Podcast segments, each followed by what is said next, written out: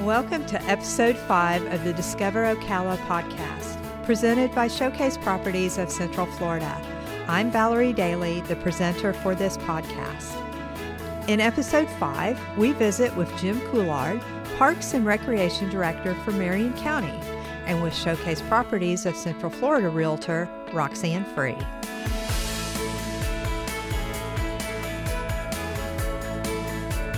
Well, thank you, Jim, for coming to our podcast today, Discover Ocala. We appreciate you coming from the Parks and Recreation Department of It's my pleasure. Marion County. And we have Roxanne Free, who's an agent here at Showcase Properties. And she actually lives out in the forest and has visited many of the parks Mm-hmm. out there and is very interested in the park system that we have. So thank you for coming and participating. Mm-hmm. welcome. Great. So, Jim, tell us a little bit about your job, your responsibilities. What have we got going on here with wow. parks? Well, thank you so much, and, and thanks for this opportunity. I really appreciate it. Been with the county for 17 years and the director for eight. I oversee a staff of about 63 people, and we have a park system with 50 unique sites, ranging from small memorials all the way up to major recreational complexes across the county. Also within my purview is the Southeastern Livestock Pavilion and the Marion County Airport out in Dunnellon. Okay. Uh, so we have a, a great talent pool within my department. We have a lot of responsibilities, not just with the parks department, but we are also involved with the development review team. So we take a look at tree protection, we take a look at irrigation and landscaping of new developments. So we have a very wide array of job duties that I cover just not by myself, but with a great team that I have. That's great. Tell us a little bit about, since Roxanne's here and she lives out in the Mhm. forest, tell us a little bit about what are the facilities out in the forest that people can use? Sure. Well, obviously, first you've got the great Ocala National Forest run by the Department of Agriculture from the United States. So they have a huge amount of resources out there with parks and landings and campsites and cabins that are all available for the public. The county operates about three parks in that area, ranging for all the way out in Salt Springs. And then closer into town, we have the Forest Community Center at Sam um, at Sandhill Park, right there next to the Forest Library. So that's a little community hub in that area. It's on area. 314A. Right. Right. So not Mhm. too far from your house. Not too far. That's And, right. and then uh, closer into town, you start thinking about on the west side of uh, the Ocklawaha River, right there, we have Ray Wayside Park, the old Ocala Boat Basin. Oh, yes, Yeah, that's right. Yes. So that's another park that we manage. So Okay. uh, other than that, most of our parks are closer into town. Okay. And you were mentioning earlier that you have some educational programs uh, for kids in Marion County. We sure do. If you have not figured this out yet, our summer camp programs fill up within hours of them going live for registration. Uh, we used to open it up at midnight. By the time we'd get back into work uh, at 7:30 the next morning, they were already full. So we have this huge supply and demand issue with our camps. But one of my favorite camps is called our Firewise Camp and that is funded through the Secure Rural Schools Act. It's federally funded through grants. And our mission is to help teach kids and educate them about the environment and what it means to live in a fire prone community such as the Ocala National Forest. So that program gets to do a lot of hands on. They get to do a lot of tours. They also get to learn about the aquifer and all the bugs and bunnies and everything wonderful about that area of the forest. It's a really neat program. Uh, uh, what ages are involved? That age group is six to eight. So Si- it's a it's Oh, the younger small the younger the younger kids. It starts off with a little bit of classroom, but then each every week of the camp, the program evolves into something different. So if the children wanted to stay with that camp for all nine or ten weeks of summer, they would have a new curriculum every every week.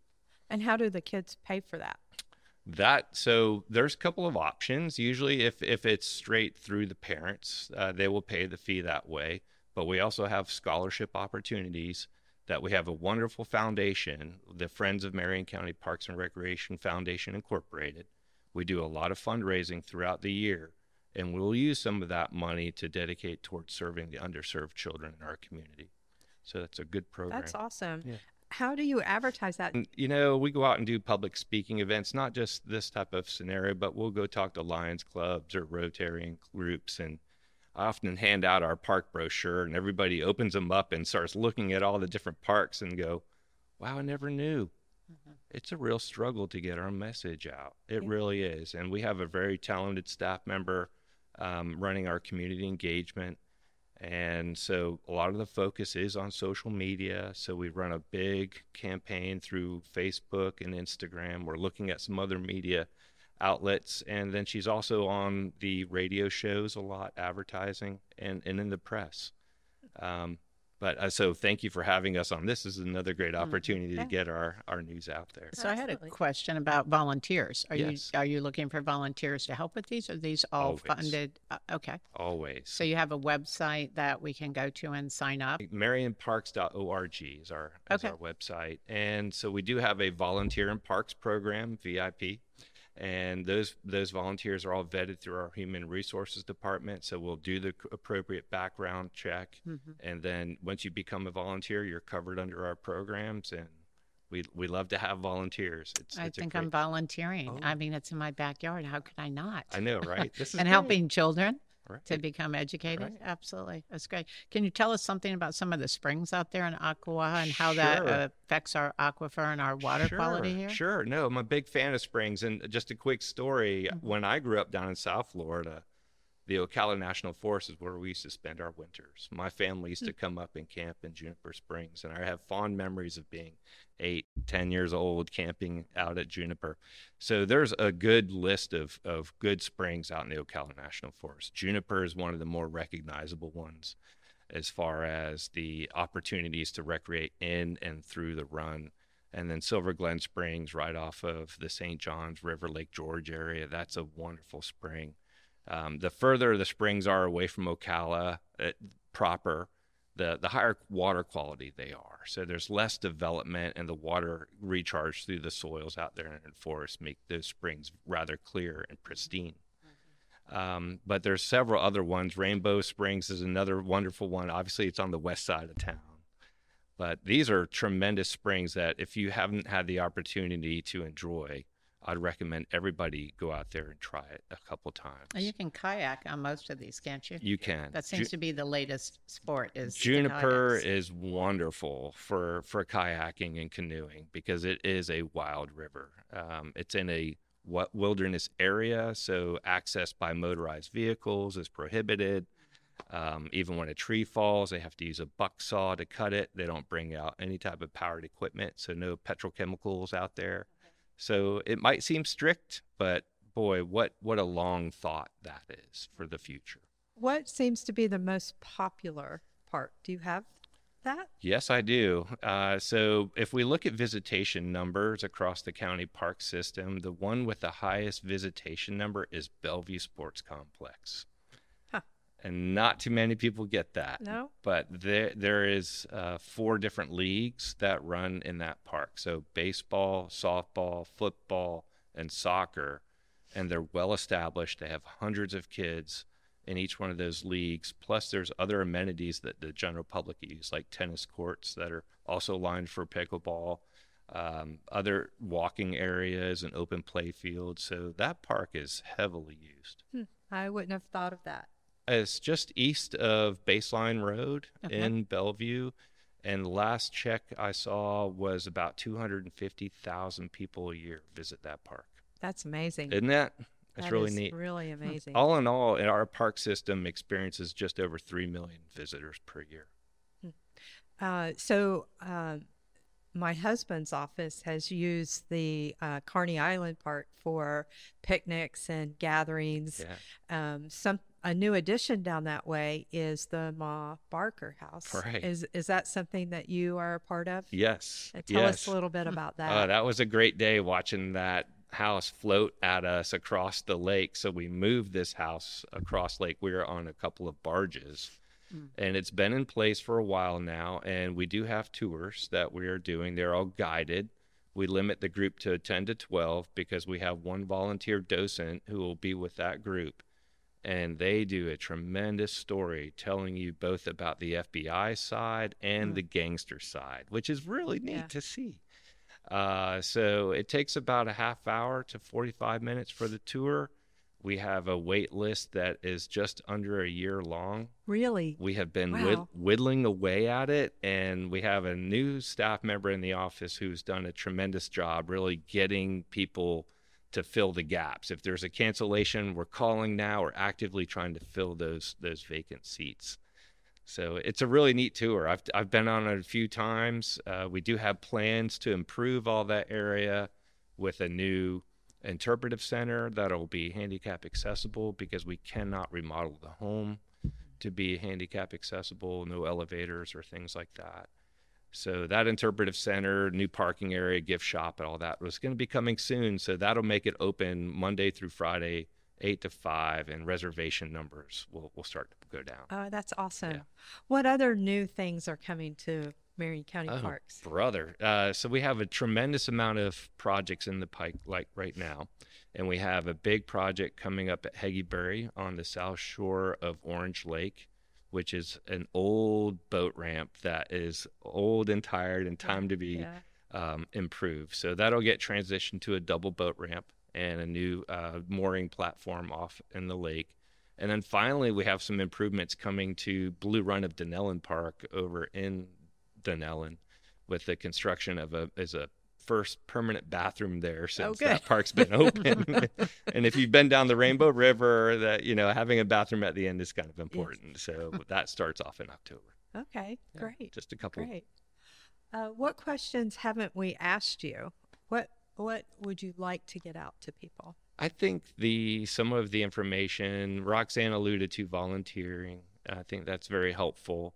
Obviously, volunteering is someone's time, which is more valuable than anything. But when people can't give their time, they often they help financially. And so we do offer the the we've had great success with our friends organization, which is a private 501c3. We've had one citizen out in the, the southwest of the county donate $50,000 to one park just to see it get Nice. upgraded. And we're working with another private foundation for one of our newer parks, which is the Norm Westbrook Park up in the northwest. Where is that? it's at the intersection of 100th and 60th. Okay. Yes. yeah. It's wooded right Yes, now. it's yes. that that part will stay wooded because Okay. now that is part of our park system. And when Mr. Normbrook passed away, was a bequest to to the Parks Department. Awesome. So we have some pretty neat things going on that'll serve the equine community in that area. And so we're used to building parks for kids and parents, but now we're building a park that's going to focus on equine users, which is new to us. And I think it's very Hmm. appropriate to bring that up here. Yeah, it'll be great. Yeah, and so. in the Northwest, where everybody wants to be. Right, right. yeah. So you'll be able to ride your horse to that park and, uh, and experience a unique trail situation there. Great. Yeah. Super.